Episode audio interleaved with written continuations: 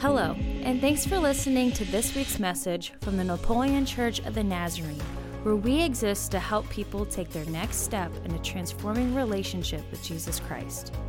We hope that as you listen, you are both encouraged and challenged as you take that next step in your walk with Christ. Really, I'm in the zone. I'm really thinking about the scriptures, and somebody leaves me this. It says spiders. If you uh, follow college basketball, you realize that the spiders aren't my favorite animal right now. As they, uh, the Richmond Spiders beat my team in the first round of the tournament. So now I'm distracted from the Word of God. Thank you, whoever that was. But, um, you know, last weekend I was, uh, Friday and Saturday, I was in Columbus at a, um, training for uh, Rotary International. Um, going to serve as the president this next year of our local Rotary Club. And so we go to the, the uh, training for that. What was that? Spiders. and so um, it's just an opportunity to, uh, to learn how to lead the, the organization for a year. They bring in really great speakers, and it, it, it was really effective, and I enjoyed it. But on Saturday morning uh, at breakfast time, they, they had a guy speak from a national level, and it was obvious his whole life had, had been given to Rotary in, in so many ways. And he, had, he was a dentist who had actually ended up retiring and just serving uh, Rotary full time. And so he's given his uh, inspiring spiel about why we should uh, be excited about being a Rotarian and yada, yada, yada, you know. And I'm sitting there listening to him, and, and he starts to talk about the benefits of Rotary in his life, how it was so holistic, where he found um, he found a, a, a, group that had integrity. He found a group that had fellowship. He found a group that had purpose and service. And he said, I found a group that, like, I just love to be with. I had a lot of fun. He said, I was in other clubs. He said, I had a poker club. He said, it was a lot of fun, but there was no integrity. He said, I was also a member of a church. And here's what he said He said, There was a lot of integrity, some fellowship, but there was absolutely no fun. And I'm sitting there at that table and I want to stand up. Be like, you don't go to my church. Thank you for painting the church in that light. And I, I've thought about that. I've mulled about that. I've chewed over that. I've realized that in my own years of being a pastor, there has been no doubt people who have shared with me that one of the reasons they hesitate to walk through this door, those doors, they do so sporadically or they don't at all, is because they have come to an environment where it is absolutely not life giving to them there's reasons for that. And I get maybe sometimes church doesn't seem like it's too fun. It's viewed as a place of, of rules. There's an understanding of God that it's a place where you, you are always reminded how you fall short or what you should be doing. And that doesn't sound fun, does it? And so often, maybe church has been that for a lot of people. I also realize that sometimes I don't feel like I'm moving only my mouth, and that sounds a lot bigger than my mouth. But, um, it's also like a place where, yeah, like the liturgy can be boring and not fun. And, and we say things, and you sit and listen to a guy talk. And, and some Sundays it's like, oh my goodness, this guy just quiet. right? And it can be not fun. But as I've thought about being a pastor, I've realized that I have definitely had many conversations that the reason why people don't like to come to church and it's not fun for them is because the minute they walk in the building, they feel like they're in a place of judgment. They feel like they're in a complete comparison world where the minute they walk in, all they can see is what they seem to be perfect people who are trying to do all the perfect things, and yet they know how their week has went, how their life is going, and they look around and they're like, "This is not fun because I walk out of here feeling so much worse about myself than when I came in." Can anybody identify with that? I found as a pastor the big reason people don't come to church or don't like church is because it seems like this is just a big place of judgment. And unfortunately, they are right in a lot of contexts. You know, we've been talking through this sermon and understanding what the blessed life looks like. This is the way laid out by a good and gracious Father who wants his children to experience goodness and blessing in the world he's created. Obviously, this world has been distorted by sin, it's fallen, it's dysfunctional.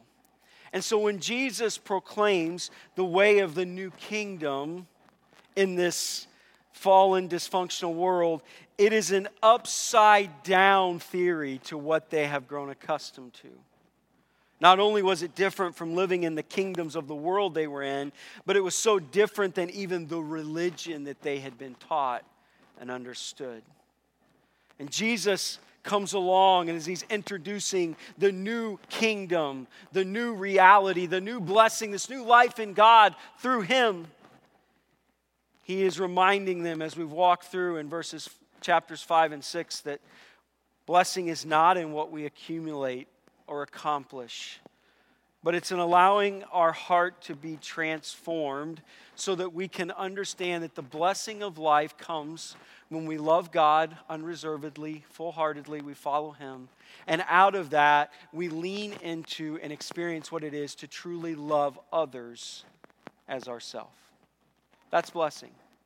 That is what you and I were created to do and we will never experience the full, abundant life that Jesus has promised, He's secured through His own life, and that God has planned for us if we do not allow our heart to be transformed, not just behavior modified, but transformed so that we then can experience what Jesus said that all of the book, this book, hangs on two things love God with all your heart and love others as yourself. And so we come today to chapter 7, to a place uh, where we see the words of Jesus and what he wants to do in our hearts. And I believe that these verses can unlock tremendous blessing for you and me. I even feel like that maybe some of you today have been stopped from living into the blessing God has for you because these areas of your life are your biggest hangups. And the blessed life for you is never quite lived into because what's going on here in chapter 7, the first 12 verses, are a major hang up.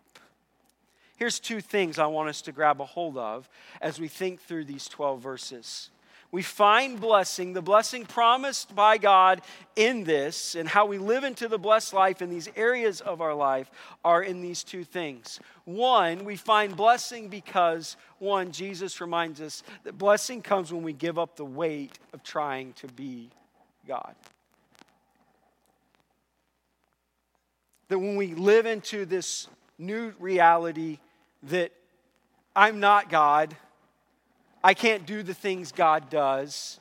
And in fact, I get stressed, anxious, bitter, frustrated when I try to assume the role of God in my life and I try to be something I was never equipped to be.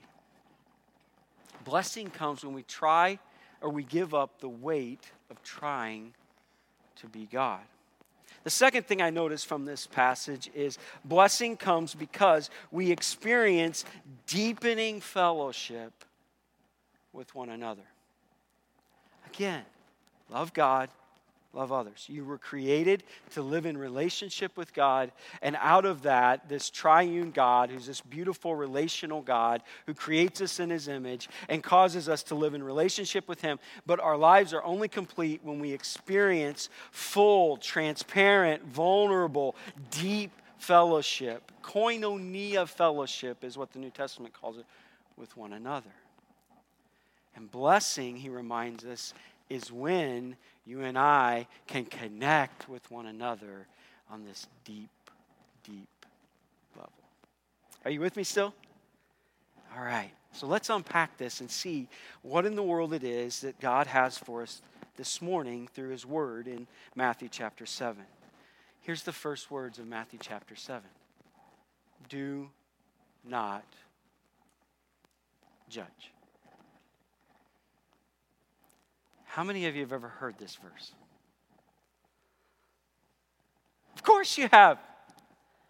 It is now, according to studies, the most quoted verse in our culture. What used to be John 3:16, for God so loved the world that he gave his only his only begotten Son, that whosoever believes in him should not perish, but have everlasting life. This hopeful message of the gospel verse was the verse that we all knew most, has now morphed in our culture to this being the most quoted verse in the scriptures. Do not judge. Do not judge. Yeah. I'd also say that not only is it the most quoted verse, but it has become one of the most twisted verses. You might have said this before, and you might have sat in an environment where this has been said.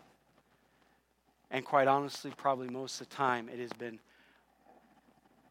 badly misused and ripped out of context and used as a way for somebody to justify their own lifestyle instead of the primary purpose of what Jesus said.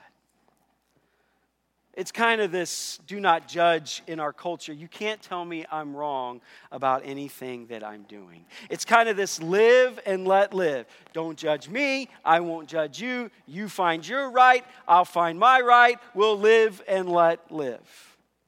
And so these three words that Jesus offers in this life giving sermon about how to experience and blessing have been ripped out and used basically for us to just kind of do our own thing and not feel bad about it. However, there is much more to this passage than these three words. Because actually, I mean, if you're a thinking person, you would see that after Jesus says, Do not judge, then we walk down through a chapter where we're trying to make judgments about things. We're trying to figure out what a twig is, what a plank is. We're trying to figure out who are dogs and pigs and pearl and, and, and all these things. We even read Jesus later in this same verse tell us specifically to understand false prophets, to understand wrong teaching, to make judgments on what false teaching is, good and evil, and to do so with a righteous discernment or judgment. I mean, most of the Sermon on the Mount trains people to make judgments or discernments about how they live in relationship to God's purposes. So here's what this is Jesus is giving us permission always to tell right from wrong. The do not judge does not mean we just lost all standard for living. And to have any kind of standard or expect there to be a standard or to understand the expectations of God is, well, if you do that, you're judgmental, is not at all what Jesus is proclaiming here. This is not telling us to, to stop discriminating between truth and error. In fact, Ephesians chapter 4 reminds us it's a child that doesn't know the difference between good and evil, that becomes victimized and prey to Satan's cunning craftiness because of an inability to discern. We must discern. We must discriminate. Did you just hear what I said? Don't somebody clip that for YouTube or social media. We must dis- discriminate. That is as un PC as you've heard in a while, right? We must discriminate between truth and error, right and wrong. To say that do not judge causes us to lose our minds in understanding what is right and wrong would be to totally misapply, misunderstand not only this verse, but the whole totality of Scripture. In fact, Elsewhere, Jesus gives a direct command, John chapter 7. He says, Stop judging by mere appearances, but instead judge correctly. Right? So, can I keep moving so I don't belabor the point and you're all thankful for that? That do not judge doesn't mean all of a sudden that you and I throw right, wrong, expectation, standard for living out the window. Right? And that's not what it means, can't mean, logically could not mean in what is even being taught in this passage in all of Scripture.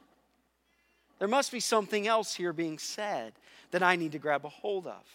And my, the modern cultural understanding of do not judge is not, hey, you find your right, I find my right. We really don't have any standard or measurement of judge. It's just kind of what you feel and what you think, where you come from, what makes you happy. That's not what's being said here. All right?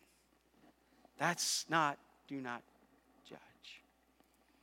He simply is bringing him to a point in a very judgy culture a very religious, judgy culture in his day, and what has always been a problematic issue for all of fallen humanity.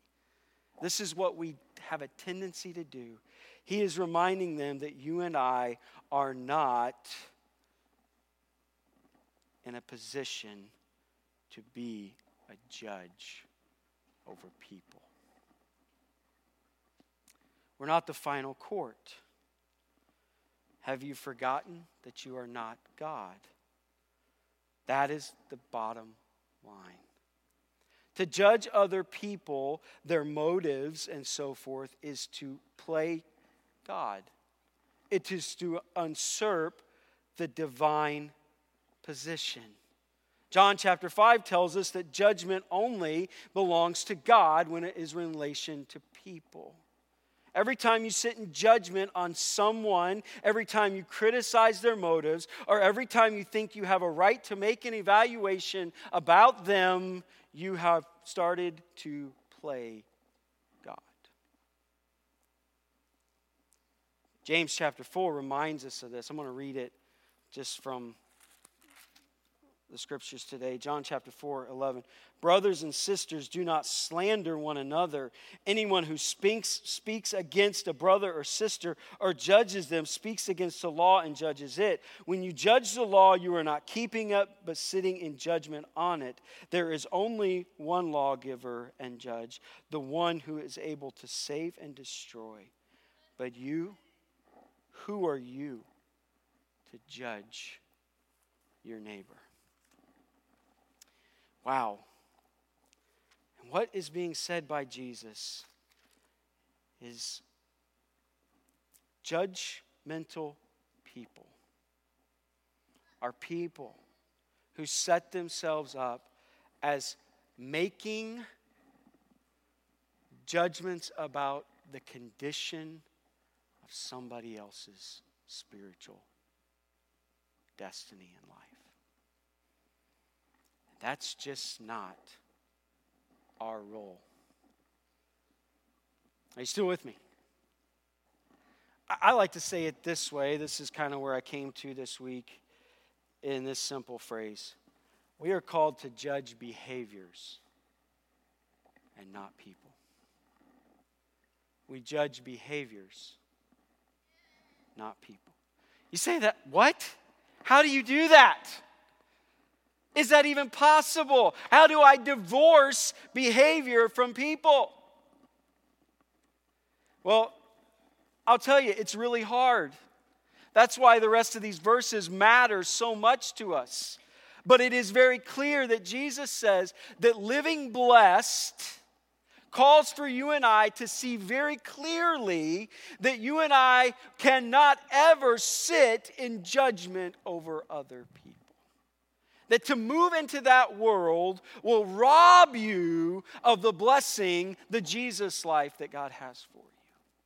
That you begin to do that, you begin to try to rob, which you can't, but in your mind you think you can. You take authority from God and make it your own. God only, God only is a judge over his creation. Can I get an amen? Okay, we're going to move on because uh, it's easy to say these things, right? It's easy to say these things. I've thought about this a lot this week. It's easy to stand up here and say these things. It's a lot harder to live this out. It's super hard to live this out. Because I feel like one of the deepest rooted sinful conditions mankind has is comparison. Right? Some of you absolutely live on comparison. Some of you don't care. We know that. Did you look in the mirror this morning? No, I'm teasing. I'm just kidding. Others of you, man, just because of your makeup, your environment, your background, your how you were parented young, like you just thrive.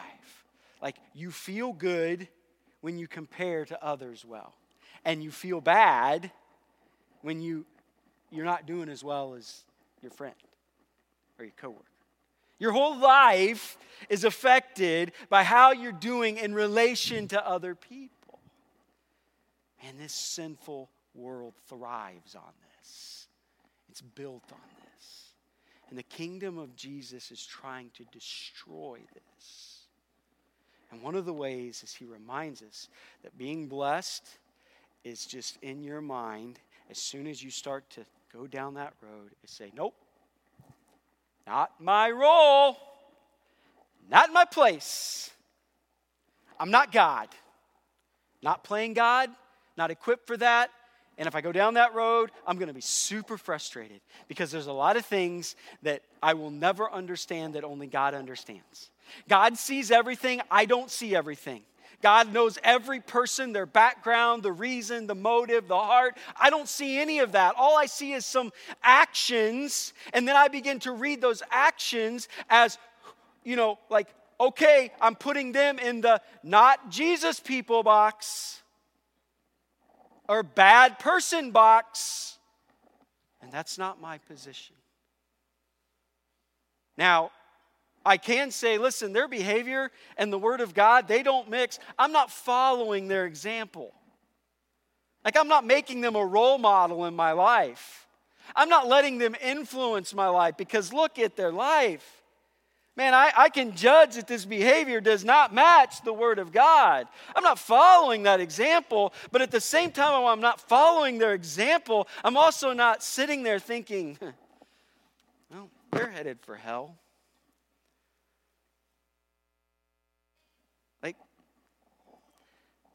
Adolf Hitler's? Like kind of like uh. but honestly i've thought about this week. It's not i leave adolf hitler with god. I know that sounds ludicrous and i'm using a far out illustration where it seems obvious that his whole life was right? I'm not following his example and it seems obvious to me that his life leads to one destination, but that's not my call, that's not my role, that's not my responsibility, and I refuse to waste time on trying to figure out where he's at. It's not my lane. I need to stay in my lane. Amen? Okay, yeah, I, I think this is, we're getting it, yeah. Here, I just want to share a few things to help us with this. I think we're tempted to judge when we think the worst of others. This is just a checklist. Maybe you and I can walk through uh, at home. It's in your notes online and stuff like that. Um, just kind of a self diagnosis. Do we tend to think the worst of others? That just leads us right into bumping up to beginning to judge others, to sitting in authority others, to having a superior mindset over them. Do we only speak to others of their faults? You ever met those people? Maybe you don't, but I'm a pastor, and it's almost like you know as soon as someone is headed towards you, you know it's going to be a negative conversation. Those are always wonderful people. Like, please, can I talk to you again tomorrow? Come on, you have those people in your life. Think about that. We only speak to people their thoughts. We're tempted to judge when we judge an entire life only by its worst moments. Amen? Some of us have had some pretty unshining moments, you know, in the in the realm of the basketball one shining moment tournament this we've had some unshining moments. Some of the greatest people that have ever lived have had some very unshining moments. Remember that. Some of us have made super bad mistakes at some time. That is not that does not have to be a career or a life definer. Amen. And living with that mindset, when people mess up really bad, take a step back and say, does that have to define their life? No, it doesn't. Anyway, I'm going to keep moving because I'm going to be timely today. We're tempted to judge when we judge the hidden motive of others. You ever done this? I do. I'm just going to be transparent with you. Somebody says something, and I think they meant something else. And I think they meant the worst. And that's why the sanctifying presence of not only the Holy Spirit, but my wife in my life has saved me from a lot of bad things. Because she's like, whoa, whoa, Chip, you're like reading something way beyond what is true.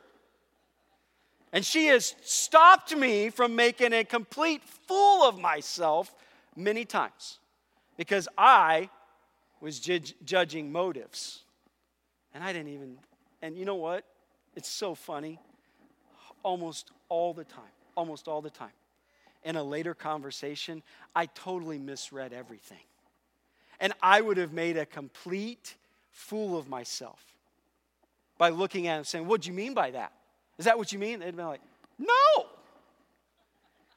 But like just now, understanding that, I'm trying to get away from ever trying to be a judger of people. And so these are things in my own life. I don't know their motive. I got to shut up. Last thing, we're not mindful that we will also be judged. Because here's what is said Do not judge, you too will be judged. The same way you judge others, you will be judged, and with the measure you use, it will be measured to you. I don't know if I want to spend a ton of time here because I want to be timely, but the idea here is obviously that when we begin to move into that role of judge, we have now tried to assume the position of God Himself. And the worst thing that you and I could do is to think that we are God. I mean, this is what caused the whole problem in the first place in the Garden of Eden, right? Can't you be like God? Don't you want to be like God if you eat this fruit?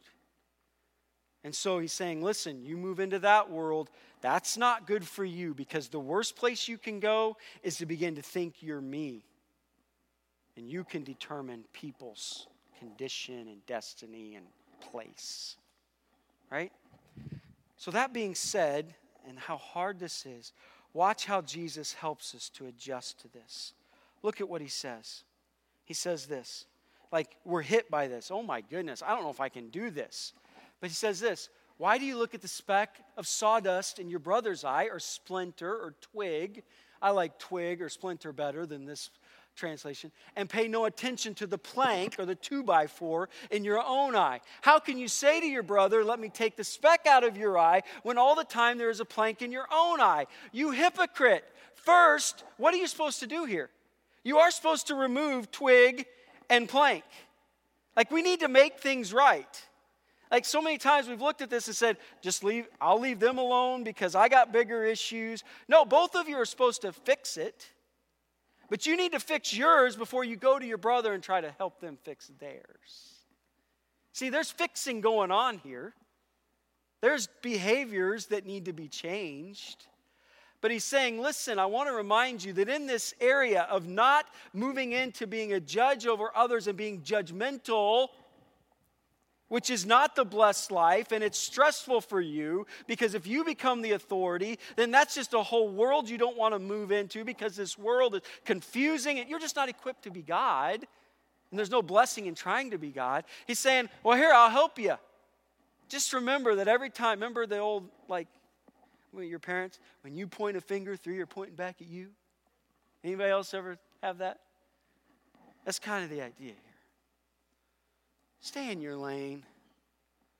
In fact, he says, people that do this judging, I think the plank, the big two by four, is actually self righteousness being said here.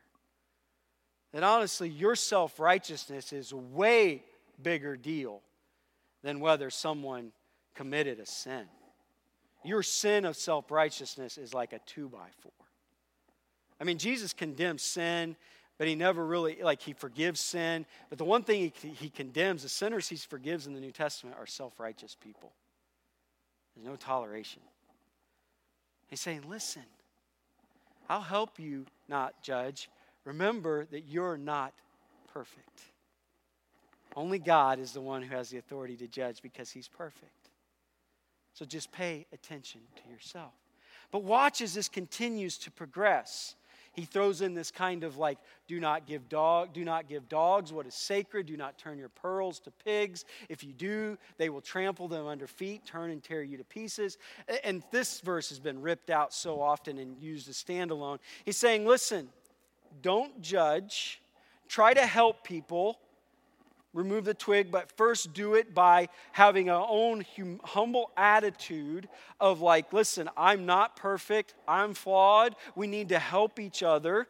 And when I try to go help somebody and they they reject it or they scorn me or mock me, just walk away from them. Don't persist in it. Don't throw this. It's like dogs were not what they are now. I mean, Nellie our dog Nellie, like we've totally domesticated dogs now, right? In that culture, they hate them. They were like pigs. It's like don't don't don't don't give them something valuable. They'll just trash it. So you, if you're trying to to live out this principle of not being judgmental, but helping one another and saying, listen, I got a lot of faults, and and I, I want us to help one another to grow in grace and be accountable to one another, and, and they look at you and say, what are you talking about?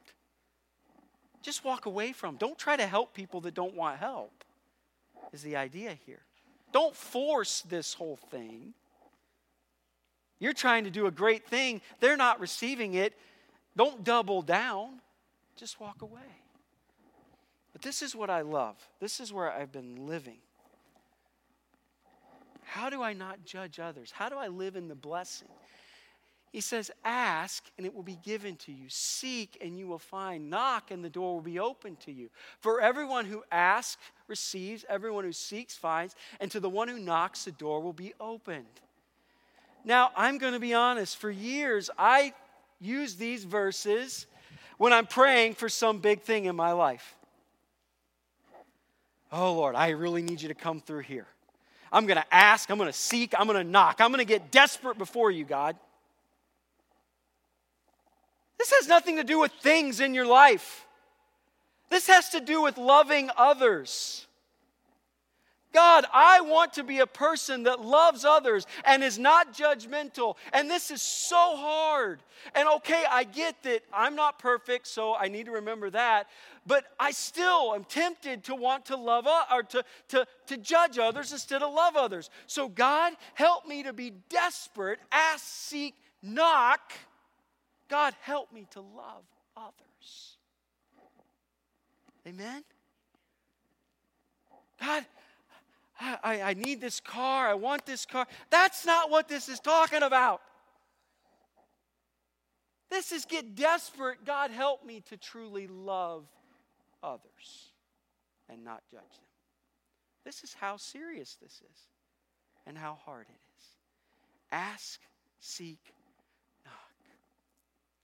I've asked, sought, and knocked about a lot of things God's direction in my life, uh, job, um, circumstances, situations, financial needs, whatever.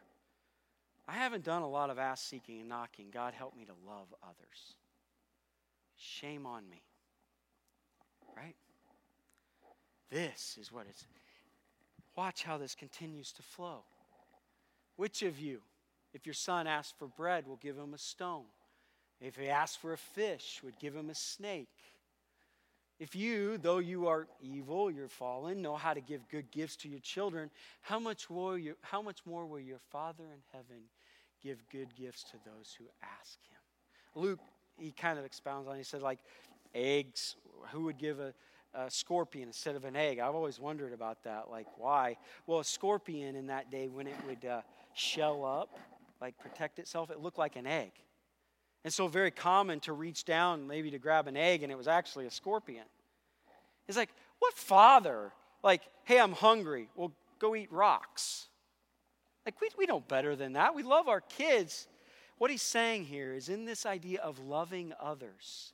And loving others calls for us to not live in judgment over their lives that you need to desperately pray. You need to recognize you're not perfect. You need to desperately pray about this, and you need to have the Holy Spirit helping you every step of the way. It's the only way. And when we do that, so in everything, we are able to do to others what you would have them do to you. For this sums up the law and the prophets. Lord, keep me desperate to love others.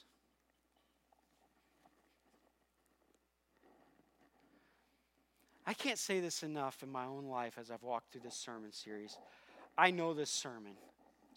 I, I could tell you, you could have told me a year ago what's in Matthew chapter 6, and I could basically just rattle it off. But sitting and saturating in this in my life for the longest period of time now, I'm deeply moved that blessing truly comes when not only do I continue to love God with all that I am, that's the Jesus life, that's what He did, that's who He was, but actually, all these things turn the other cheek, go the extra mile, don't judge. All these things are calling you and I to live into a life that knows the blessing of loving others as we do ourselves. And when I do that, I naturally attract deep community and fellowship from others that are on the same page. And I get to experience the blessing of this together.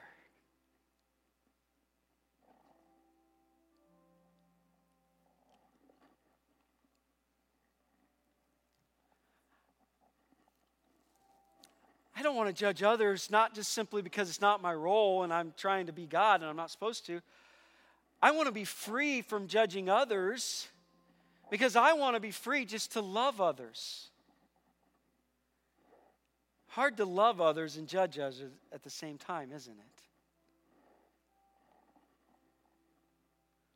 I want to be free to, to be in a community where we both, we all understand we're flawed, we need grace.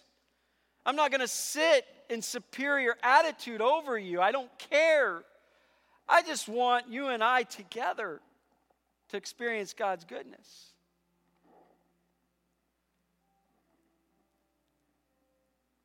And so I really need to pray about that.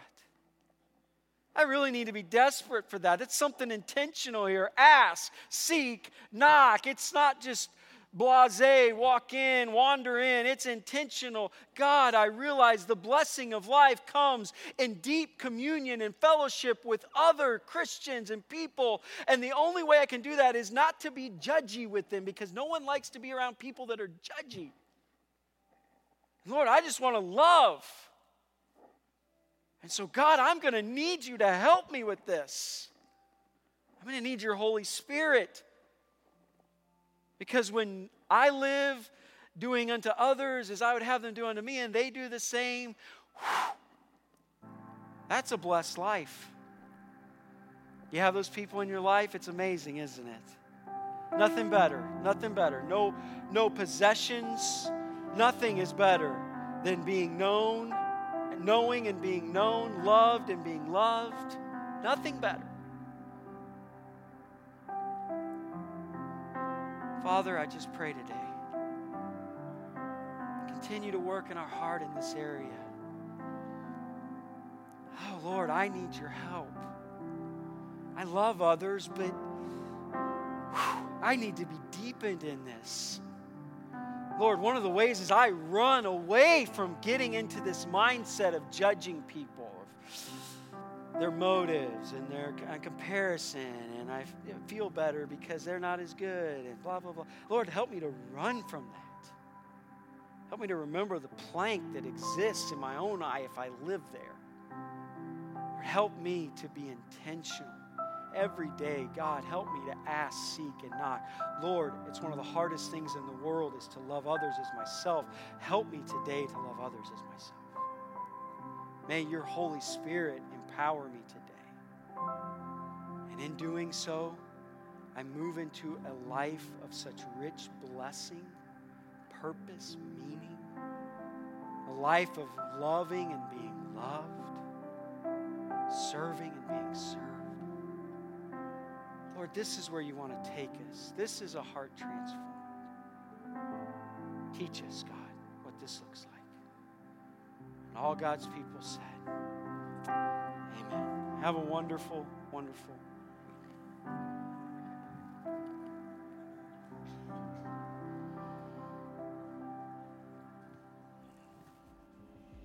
Thanks for listening to this week's message from the Napoleon Church of the Nazarene. We invite you to join us each Sunday morning at 9 or 10:30 a.m. for weekly worship and community with other believers. For more information about upcoming events or ways you can connect, find us on Facebook or visit us at napnaz.org. Have a great week.